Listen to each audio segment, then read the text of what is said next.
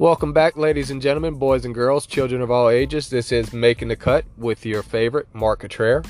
Thank you again for your listens. And as always, you can go find my link on Facebook. It's always going to be there. I'm always going to post it. You can comment and share and uh, like there, follow me as well. But also, you can go and follow me on the Anchor app, also anchor.fm, and also on Spotify.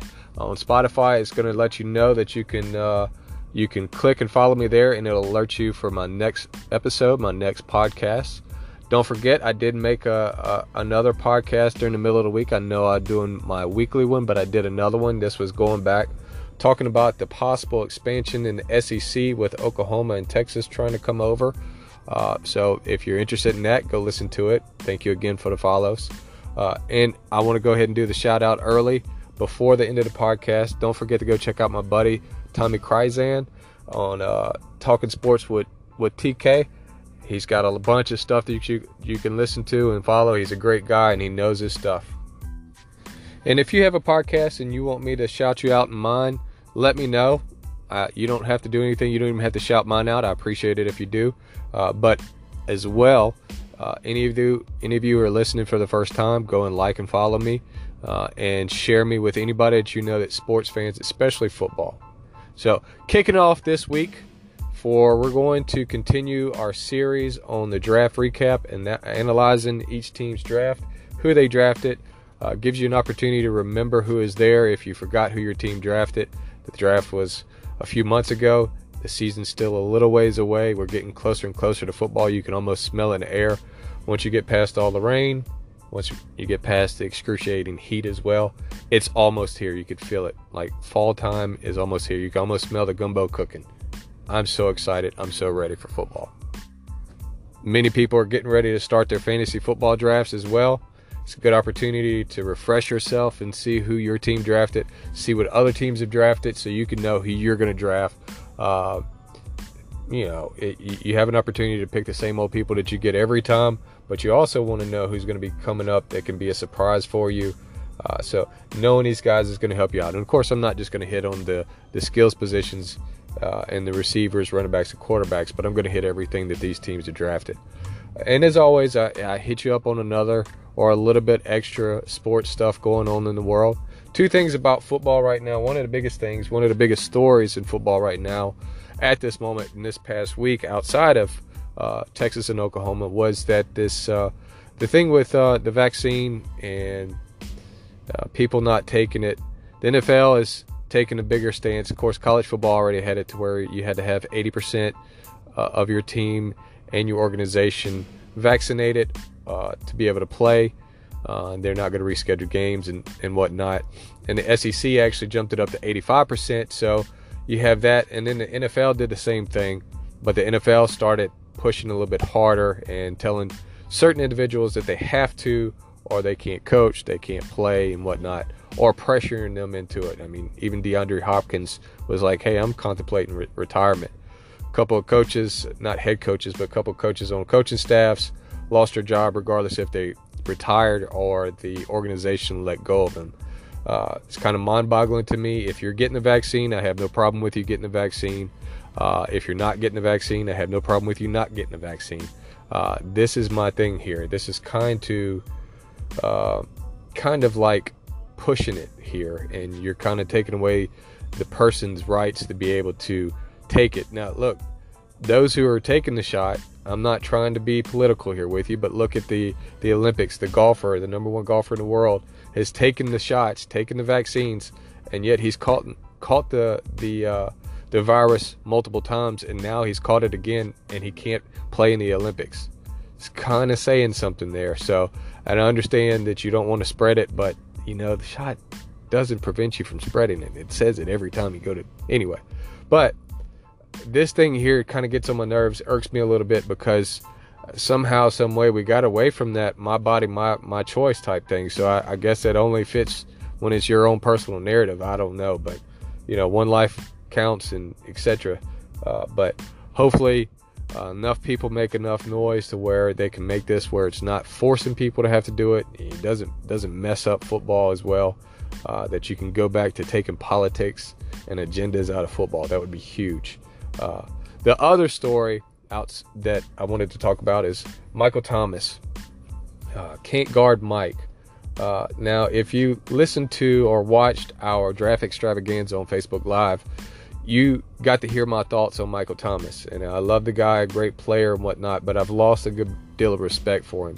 The biggest thing this week, which was reported, is that, of course, that hampered ankle that he had all last season uh, popped back up and he needed to do surgery, but he didn't get surgery until June, which is extremely late because it's going to cause him to miss quite a few games early in the season.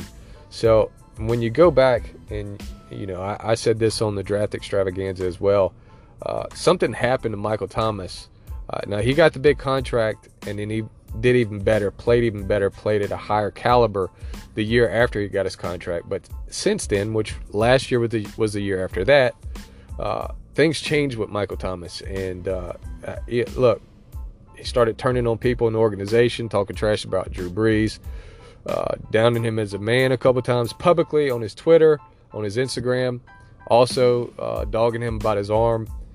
Uh, the bad thing about that is, man, uh, I love Michael Thomas as a player and, and, probably as a person as well. Like I said, I'm losing a little bit of respect for him right now, uh, or have. And of course, you know, my voice doesn't matter with that. It's just my own personal opinion. But on this part, this is true. Michael Thomas would not be can't guard Mike if it wouldn't be for Drew Brees. Drew Brees created him. He made him who he is. Because if if you just have anybody, to, just ask the Rams if you had Jared if you had Jared Goff throwing you the ball, if you had uh, Ryan Fitzpatrick throwing you the ball, you would have not had the numbers, nor the contract, nor the fame that you have. So it boggles my mind that it's been this total switch in him, and it, and it seemed to hamper him all season last season. So I mean, even when he was quote unquote injured, it seemed like some of the time either he came back too soon or he just didn't want to play. Uh, and then that part about seeming that possibly he doesn't want to play kind of goes off into this area here where why did you wait so long to get your surgery that you knew that you needed prior to? Now you're going to miss more games this season. Now you're getting a contract because a lot of it was fully guaranteed uh, to where you're you're getting paid and you're not doing anything. Now, I've had discussions with other people and talked about it on, on message boards and Facebook uh, before and even recently. Uh, I would like to trade him. Uh, and the reason why I would like to trade him is because, listen, he's in, in a sense Jimmy Graham 2.0. He got that big contract. Yes, he had a great year after he got the contract, but since then, I, I know injuries and whatnot, but the, he's a changed player almost like Junior Galette did. And uh, I don't know what's going on in his psyche, but uh, that contract in itself and paying somebody who's not on the field is kind of rough when you're already uh, salary cap strapped. Uh, and so, if you were to trade him, unfortunately, there's not a, a, lot of suitors out there because of his contract. And, and I was talking about it today with somebody else. The only team that I could see that you could trade him to would be Detroit because they are short, so short-handed on receivers. Um, I mean, you're not really going to get a whole lot back. You might get can get some draft capital, capital, and you might can get maybe one of those corners uh, that they have, one of the young corners. But uh, other than that, I don't exactly know where you could trade him to that you're going to get anything back. Maybe New England, but I think after all that they've they spent uh, in free agency this year, they may not have the room to do it as well. So I, I don't I don't see any suitors outside of maybe those two teams that could really pick up that contract if you are to trade him. You may just be stuck with an Eric Gordon with the Hornets and Pelicans situation where you're you're paying a guy who's just not playing. And unfortunately, that could be the case. So, that's enough all that. I still love Can't Guard Mike. I still wish he could be the great player, and I, I, hope everything turns around, and I hope his mind gets right. And maybe I'm off base, but it just when it, the way that it plays out, it looks that way. Anyway, jumping off into our draft recap, the two teams that I'm talking about today are going to be the Green Bay Packers and the Houston Texans. Uh, Green Bay Packers, you know, there's a they're in the news every single day, almost all day, every single day because of the Aaron Rodgers drama. It seems an awful lot like the Brett Favre drama when he was leaving Green Bay. It, his last year there, he retired, unretired, but this is not a retirement situation. I don't even want to recap on all of that. You know that it's either going to be him or Jordan Love going to be the quarterback there for him this year. So uh, let's jump off into the draft. And in the first round, they got a guy in Eric Stokes, cornerback from Georgia. This was actually a little bit of a reach, not only in my mind, but in a lot of people uh, that had Eric Stokes there. Uh, most of them had him on their draft boards in the second and third round. Uh, now, I think he can go in, especially on that defense, with how great they are. And you have J- Alexander on the opposite side, uh, who is going to, who is actually a top three corner in the league as of last year. Um, I think he could do great things there. He, he's not going in there to be the number one guy. He, he may even be the nickel guy. Who knows? But uh, this was a little bit of a reach, uh, but it, it still could be a great fit for them. So moving on to the second round. Second round, they got another guy to protect whoever the quarterback is, and Josh Myers, uh, the center out of Ohio State. Anybody to protect whoever you got there at quarterback, protect your franchise. If it is Aaron Rodgers or if it's Jordan Love, protect him to be able to make some decisions as a young guy who hasn't had a, any experience uh, in, in the pro level yet. Moving on to the third round, they finally did get another uh, receiving threat. Now they do have good receiving threats. I don't know why they say that. They have last year who was the uh, the best receiver in the league in Davante Adams. But you're adding this guy, Amari Rodgers, the receiver from Clemson. This is a guy that highly touted coming out of Clemson, uh, big time statistic guy, has an opportunity to go there uh, and be take a lot of the onus off of Davante Adams uh, and the other guys there, and be another true weapon. He could be a guy that's going to be picked up on people's uh, uh, fantasy draft boards uh, later on as a receiver three or four, possibly in, in, in your flex position. So be, keep a good lookout on him. I think he, especially if Rodgers is there, he's got a, a good possibility to be a great receiver for them. Moving on to the fourth round, they got Royce Newman, another guard uh, from Ole Miss, another guy to hold up that offensive line, keep your quarterback upright, and uh, keep those running backs holes there for them to run through. In the fifth round, they had two picks. The fifth, first one in the fifth round, they had Tedarrell Slaton, defensive tackle from Florida. Uh, this is a guy to add depth there to their defensive line. He has an opportunity to, to take a, a, a, starting position from somebody, but it's going to be tough. He's going to have to battle that. Like I said, they have a great defense there. Uh, that's part of the reason why they've had the record of 13 and 3 the last two years, uh, outside of the quarterback play, of course. Uh, but the second pick in the second round is Shamar Jean Charles, cornerback from Appalachian State yes, Appalachian State's got a guy uh, drafted. This guy, you get to you don't get to see a whole lot of film on him, but they're getting more now that they're not in the FCS, they're in the FBS, to where you can watch and see what they are. You know, still some people think that Appalachian State is still in the FCS because they go back to when they beat Michigan some odd years ago, uh, but they've been wreaking havoc over here in the FBS and and, and uh, they're a tough team, and they always have good talent there. They have guys there that can go and play. And this guy, Shemar Jean-Charles, is a guy that can ball out. Uh, so at worst, he's going to be a special teams ace, but he's going to be a player in this league uh, for years to come, I do believe.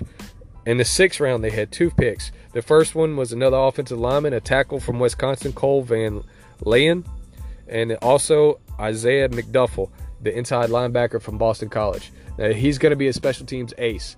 Uh, there would have to be some injuries or some contract disputes or anything like that for him to get on the field and start.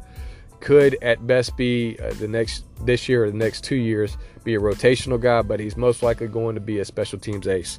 And in the seventh round, this was a surprise for me because you still have uh, Jones and you have Williams, and I think you have somebody else. Oh, and you, you, the guy that they drafted last year. Good grief, I can't think of his name. But they drafted another running back in Kylin Hill, running back from Mississippi State uh, who actually, before he uh, decided to set out, and, and which I didn't blame him because Mike Leach's offense wasn't set up to make him excel uh, the way that he plays, was the best running back in the SEC. Uh, and I think he has an opportunity to. He may not make this team. He may end up getting cut because attrition and having the crowded backfield there uh, to be picked up by somebody else off the practice squad. But this is a guy that uh, he can ball, man, and he he can not only run between the tackles, uh, not only make some moves, take a couple hits, but man, he is a receiving threat as well. He is a beast, and I'm hoping he can do big in the league. So I'm going to move on to the next team, which is the Houston Texans. If you're a Houston Texans fan, listen, man, it's been it, has been some rough years with O'Brien. It's been rough with uh, the whole De- Deshaun Watson situation as well uh, understandably so. That is a cloud, a dark cloud just ling- lingering over you. Uh, bef- but before even that, like I said with O'Brien, that whole situation, man, it was just it seemed like it was doomed to be. When you have a guy who's the coach and the general manager, nine times out of ten it doesn't work, uh, and, and it absolutely didn't work for Houston. Uh, and, and, if you're a Houston fan, you've probably grown to dislike the draft because your team never drafts uh, anymore because he traded away all the draft picks all the time. And, and just like this year, you only have a few uh, draft picks, uh, none until the third round, which that's been a common thing. You know, sometimes they'll have a second round if lucky, but uh, it seems like that O'Brien didn't really value draft picks uh, and just wanted free agents and and trading trading all your assets away to be able to get a couple guys, and then trading those guys, other playmakers away, and trading other stars for your team away because for whatever reason. But whatever. Uh, Houston, just hang tight. You got new coaching staff in there. You still got to make it through the whole Deshaun Watson debacle, whatever that is, and just just keep a watch out. Keep your love for your team. As a Saints fan, uh, going through all the years of them not being any good, trust me, it's going to be worth it when they're good again. But Let's go through their draft picks. They had two third round draft picks. The first one was Davis Mills, the quarterback out of Stanford. It looked like, uh, of course, with Deshaun Watson uh, requesting a trade, saying he wasn't going to play for them, didn't want to play for them.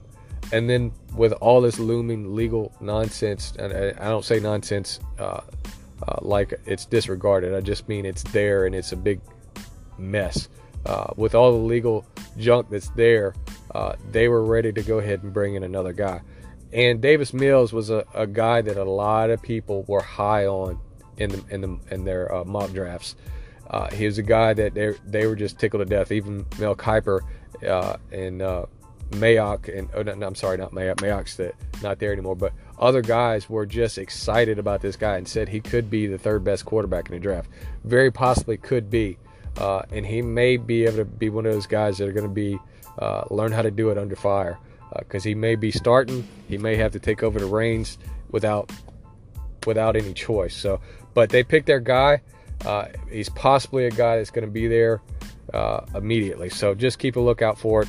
Uh, if you're fantasy football, you probably don't want to draft any Houston quarterback this year because uh, you don't know what's going to be there. Their next pick in the third round was Nico Collins, a receiver from Michigan. Uh, one of those guys that was a bright spot on a disappointing Michigan team. The guy can play. Uh, he's a really good receiver, and I think he has an opportunity to, to go there, depending on the quarterback situation. But he has an opportunity to go there and be a star in the league. Uh, catching him in the third round is a good pick. Uh, he, he, wasn't really scheduled to go higher than it was really mocked to go higher than that, but he's a good receiver, and I think he's going to be a productive receiver. Uh, I think he's going to be a receiver two at best, but I think he's going to be a guy that uh, on your fantasy teams in the next few years is going to be a guy that you can count on to get you a few points here and there. Don't look past him. Then moving on to the fifth round. Again, like I said, they didn't have very many picks. They had five total. In the fifth round, they went got him a tight end from from Miami, uh, Brevin Jordan. This was a guy that a lot of people talked about as being the second best tight end in the league, uh, in in the draft. And this is a guy that can play and I'm excited to see if he could do anything in the league as well. He has an opportunity to be a guy that's that that can really take the league by storm as well. He has the athletic attributes, the ability to be able to do it if he can stay healthy and if he can have good quarterback play to keep him going. Also in the fifth round, they got an inside linebacker from TCU, Garrett Wallow. This guy can play. Uh, you, you know, Houston really needs anything that they can get and this is a guy that can come in and help their defense. Even if he ends up just being a rotational player, he's going to help their defense a lot. And to round off their uh, their draft in the sixth round, they finally got somebody to take uh, uh, J.J. Watt's position there, I guess you would say, and Roy Lopez, defensive tackle from Arizona. Now, I don't think he's going to be anywhere near J.J. Watt, but uh, you have to fill that position because it's void there. Uh, and so you you needed somebody there. And then, you know, I always hit the undrafted free agents, the notable ones that were picked up by teams.